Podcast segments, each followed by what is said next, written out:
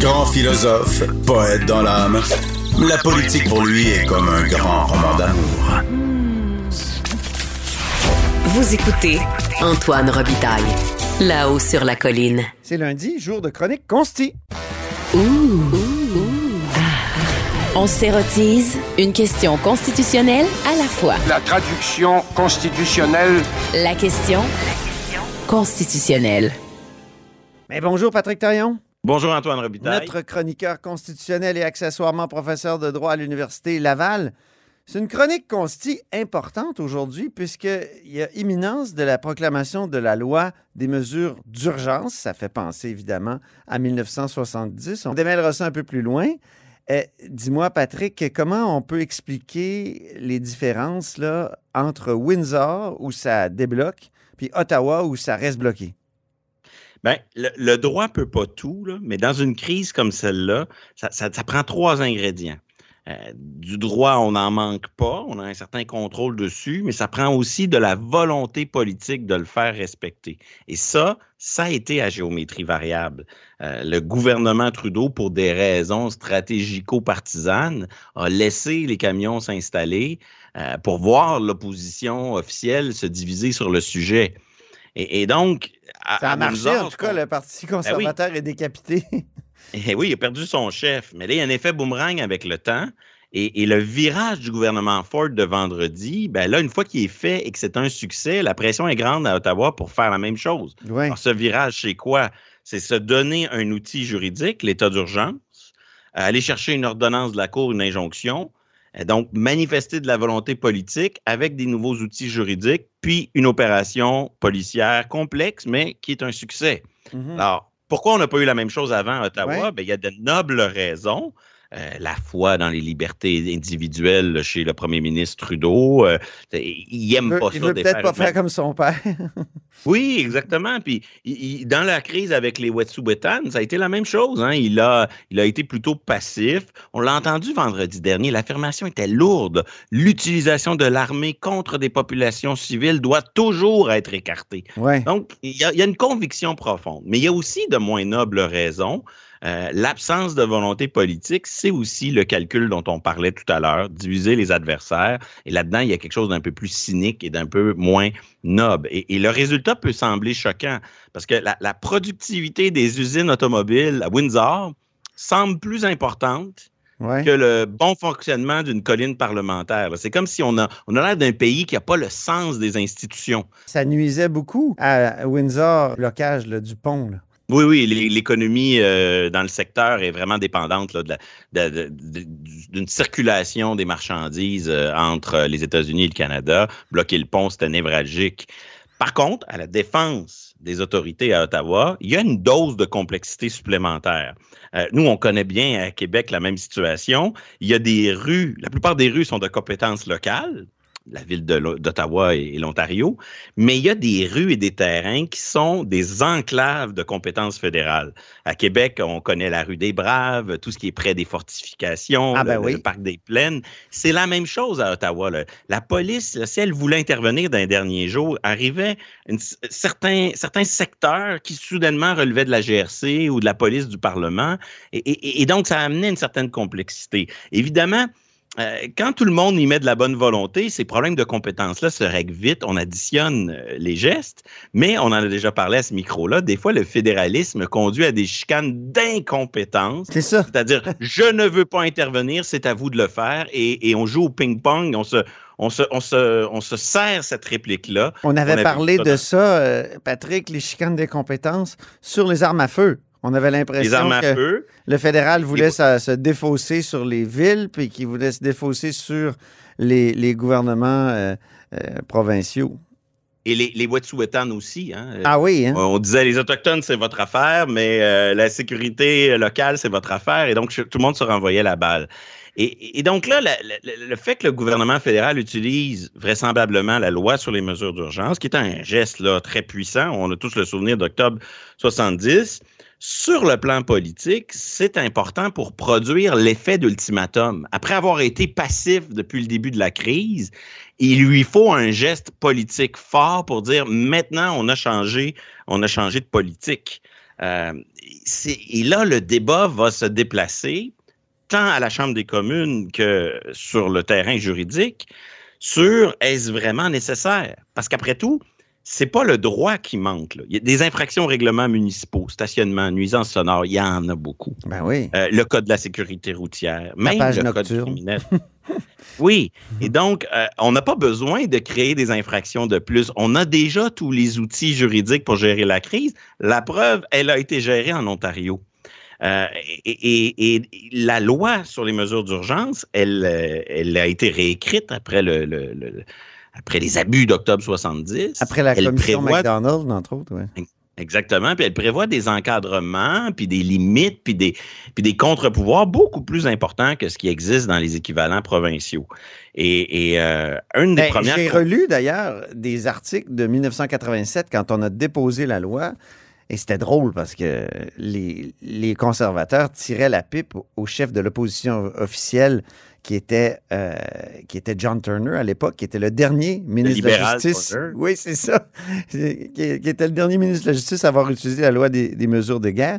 Et dans cette loi remaniée-là, on disait, bon, on, on va ramener le Parlement au bout d'un certain nombre de jours pour voir si c'est raisonnable l'utilisation de cette loi-là. Donc, ça, comme tu dis, ça fait intervenir plus de, plus de contre-pouvoirs, voilà. Ouais. On va y revenir, mais avant tout des conditions à rencontrer. Et, et l'une des conditions, c'est qu'il faut que les outils juridiques normaux, là, le droit commun, le droit ordinaire, soient rendus défaillants, insuffisants. Okay. Okay. Et là, le gouvernement Trudeau, il est dans une fâcheuse posture. Il a besoin de son effet d'ultimatum dont je parlais tout à l'heure, mais c'est dur de prétendre que le droit ordinaire, le droit commun ne suffit pas, quand depuis le début, on n'a même pas fait une demande d'ordonnance d'injonction. Il a fallu que ce soit des citoyens ordinaires qui s'adressent aux tribunaux à Ottawa pour demander une injonction euh, contre le bruit, les nuisances sonores.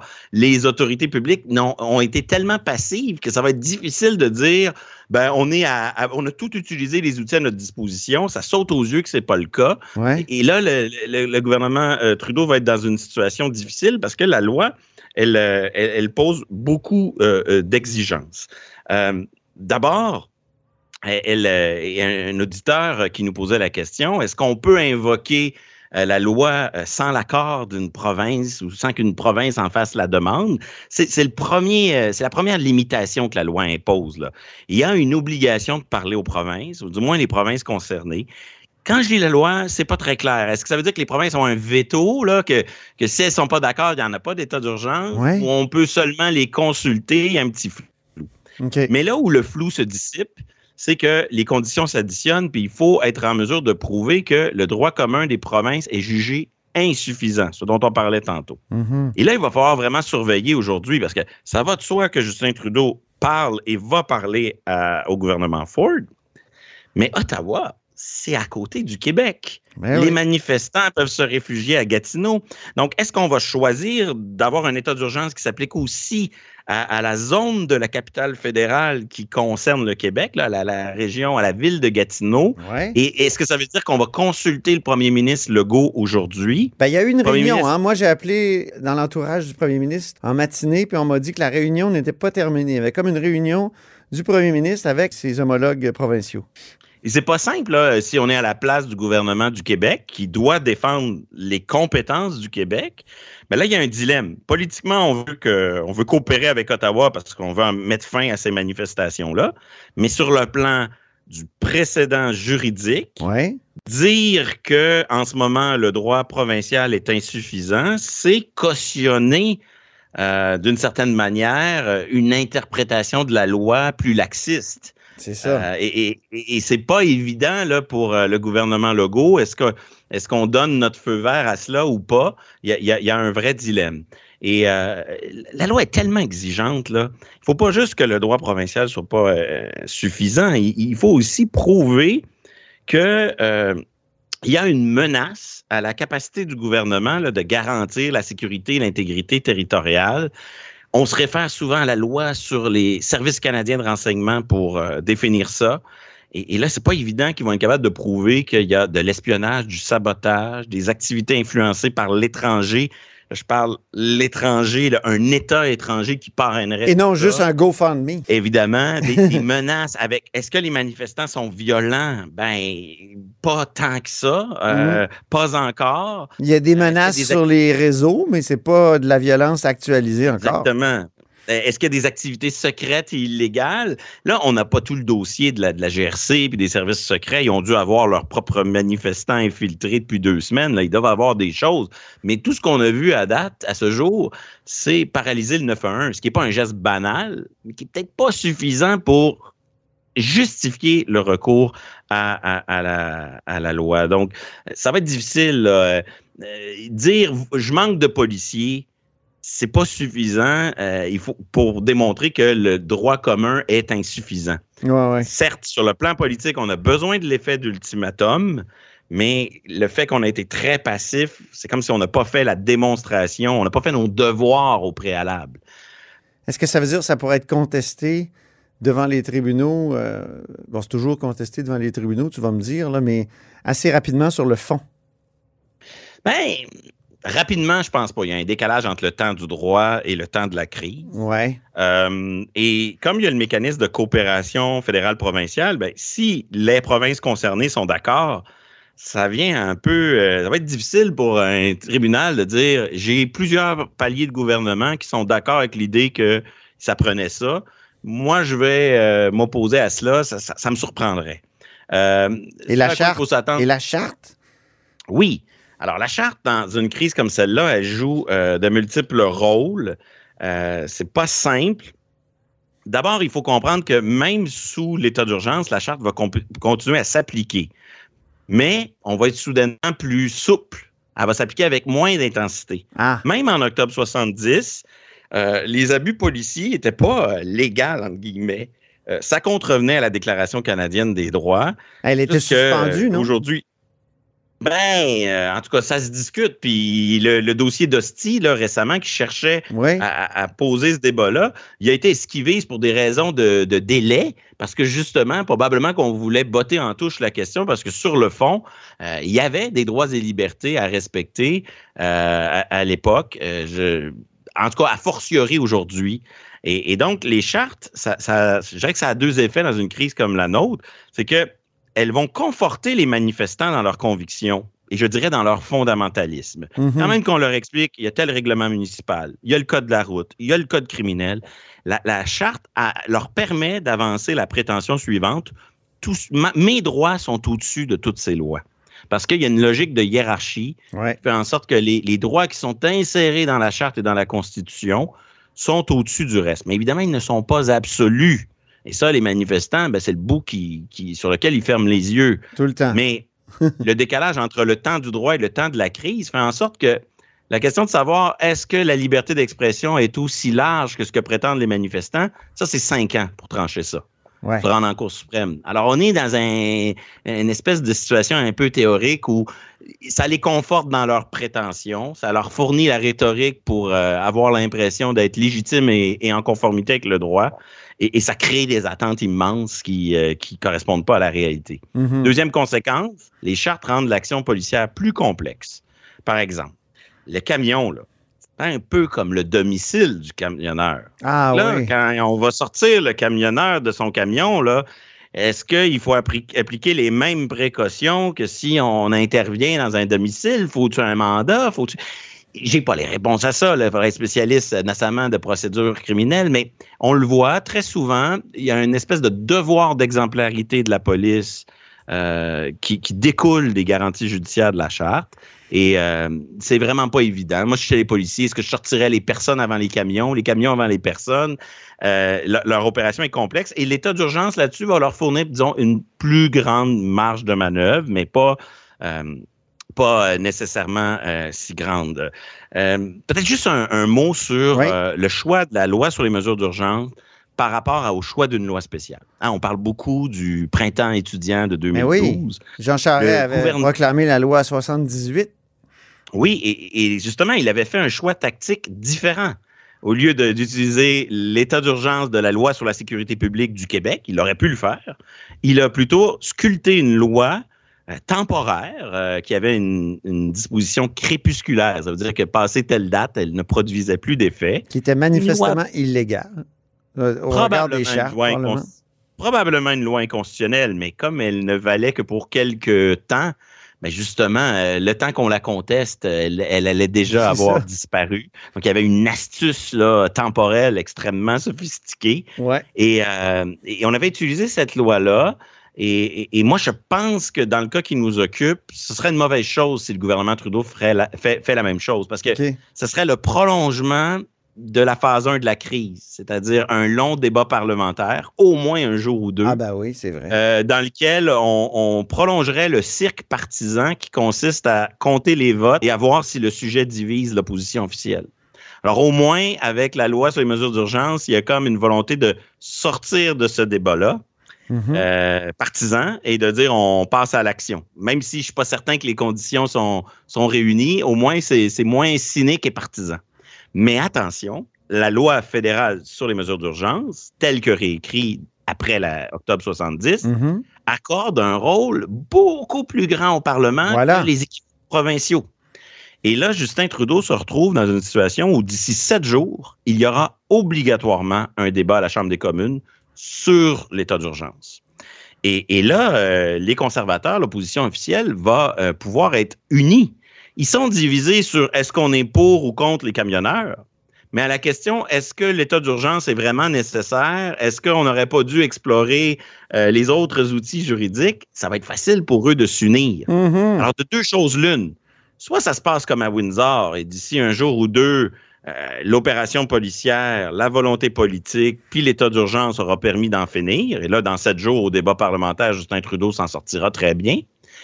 Et l'autre scénario, je ne le souhaite pas, mais c'est déjà arrivé là, qu'on déploie des forces, je pense à la crise d'Oka, et là, soudainement, ça ne tourne pas comme prévu, et la crise s'enlise encore plus longtemps et plus durablement. Et là, les termes du débat seraient différents, et à la Chambre des communes, ça pourrait être un moment plus difficile pour le euh, gouvernement euh, Trudeau. Ce sera à suivre, en tout cas. Autant ce... ce Ce débat sur l'opportunité politique et la nécessité juridique de recourir à l'état d'urgence n'aura pas le temps de se rendre devant les tribunaux, selon moi. Autant il, il risque de, de, de devenir la question euh, centrale à la Chambre des communes. Parlons des revendications des manifestants. Je me demandais, là, quand j'ai vu de réclamer une espèce de gouvernement provisoire avec le gouverneur général et tout ça, cette, ce truc un peu bizarre là, qui, qui les réclame, est-ce que ça, ça suffirait pas pour... Euh, proclamer la loi des mesures d'urgence, puis de dire que c'est des gens qui sont séditieux, finalement? Oui, la question se pose. En tout cas, c'est, on dirait parfois la Commune de Paris. Hein. On oui. veut remplacer le gouvernement en place. Et, et, et, et ça montre, c'est un aspect que j'aime bien souligner, que la démocratie est fragile dans cette constitution canadienne qui n'est jamais modernisée, qui n'est jamais oui. réécrite. Euh, ils disent, et là on a un petit sourire en coin, euh, euh, ils veulent que la gouverneure générale intervienne pour euh, sortir le premier ministre Justin Trudeau et nommer un nouveau gouvernement de coalition élargi. Ouais. Mais en droit, c'est pas farfelu leur, leur, leur, euh, leur revendication. La gouverneure générale a le pouvoir de nommer le gouvernement. Officiellement, c'est son pouvoir à elle. Évidemment, ils ignorent qu'il y a une convention constitutionnelle, mais ça, c'est du droit mou, du droit flou. Hein, c'est un simple usage politique contraignant, mais qui est au cœur de notre démocratie. Les tribunaux plus... pourraient réagir comment? Et parce que le droit est tellement clair sur les pouvoirs absolus de la gouverneure générale. Est-ce que les, les tribunaux, tribunaux sont très clairs sur le fait qu'ils peuvent dire « c'est dommage, une convention n'a pas été respectée », mais ils ont toujours dit qu'on ne pouvait pas compter sur eux pour sanctionner, sanctionner le non-respect d'une convention. Autrement dit, si jamais la gouverneure générale donnait suite aux demandes, le tribunal pourrait dire hey, « ça viole les conventions, mais euh, j'envoie personne en prison, je peux rien faire contre cela. » En même temps, et la démocratie nommer... n'est pas un principe du fédéralisme canadien, qu'ils l'ont dit dans le, le renvoi sur la sécession. Oui, euh, on dit que c'est un principe. On dit aussi que, on garantit aussi qu'il y a des élections pour une Chambre des communes. Mais la relation entre la monarchie et, et, et le gouvernement, puis les gens qui ont la confiance de la Chambre, tout ça relève de d'autres choses que le droit. Et c'est quand même fascinant que l'une des plus vieilles démocraties du monde ait jamais pris le temps de donner à ces règles-là qui ne sont pas du droit de les sacraliser dans le, dans le juridique, d'avoir ouais. gardé ça. Un, un jour, ça va nous jouer des tours. Parce que, et même dans, dans, dans les exemples des dernières années, là, on en a déjà eu des ministres non élus. Euh, quand Jean Chrétien a nommé Stéphane Dion professeur à l'Université de Montréal dans son cabinet, ouais. il a fait ce que les, re, les manifestants revendiquent aujourd'hui. Il a nommé un non-élu euh, pour élargir son cabinet. Mm-hmm. Et, et en principe, les conventions, qui ne sont pas du droit, obligent, et c'est ce que Stéphane Dion avait fait à l'époque, à se faire élire dans les plus brefs délais. Mais euh, dans le cas de Michael Fortier, euh, un autre non-élu que le gouvernement... Euh, oui, que le, que le gouvernement Harper avait nommé, ben, on y a plutôt trouvé un refuge au Sénat. Donc, l'idée que les manifestants, je sais que c'est farfelu, quand, lorsqu'ils prétendent, nous, on veut que la gouverneure générale nous nomme au gouvernement avec une coalition unissant plusieurs partis, euh, c'est complètement débile par rapport à nos conventions constitutionnelles, mais le droit formel officiel du Canada, il n'y a rien qui l'empêche. Mm-hmm. Et ça, ça montre encore une fois... que ne pas parler de la Constitution, ne pas la moderniser, fait en sorte qu'on a une démocratie plus fragile où, là où le droit devrait nous aider à éviter et à prévenir des crises, ben au contraire, ces règles un peu floues sur le fonctionnement de notre monarchie aggravent le, le déroulement des crises plutôt que les prévenir et nous aider à les résoudre. Mais ça, c'est un problème canadien. Mais... que C'est, c'est, un, c'est un beau mot de la fin, et, et si je voulais te relancer, puis ce sera pour une prochaine, là, mais les États-Unis ont des règles très claires, et des fois, actuellement, on craint qu'ils sombrent dans, euh, comment dire, une, une démocrature à la, à la Poutine, ouais, si on avait malgré vécu les règles une très présidence claires. À la Trump, si on avait vécu une présidence à la Trump avec nos règles, j'aurais pas euh, voulu euh, voir le résultat. Ah oui. Au plaisir d'en, d'en débattre, euh, Patrick Taillon. Merci infiniment. Merci, Antoine. Et c'est ainsi que se termine Là-haut sur la colline en ce lundi. Merci beaucoup d'avoir été des nôtres. N'hésitez surtout pas à diffuser vos segments préférés sur vos réseaux. Ça, c'est la fonction partage. Et je vous dis à demain.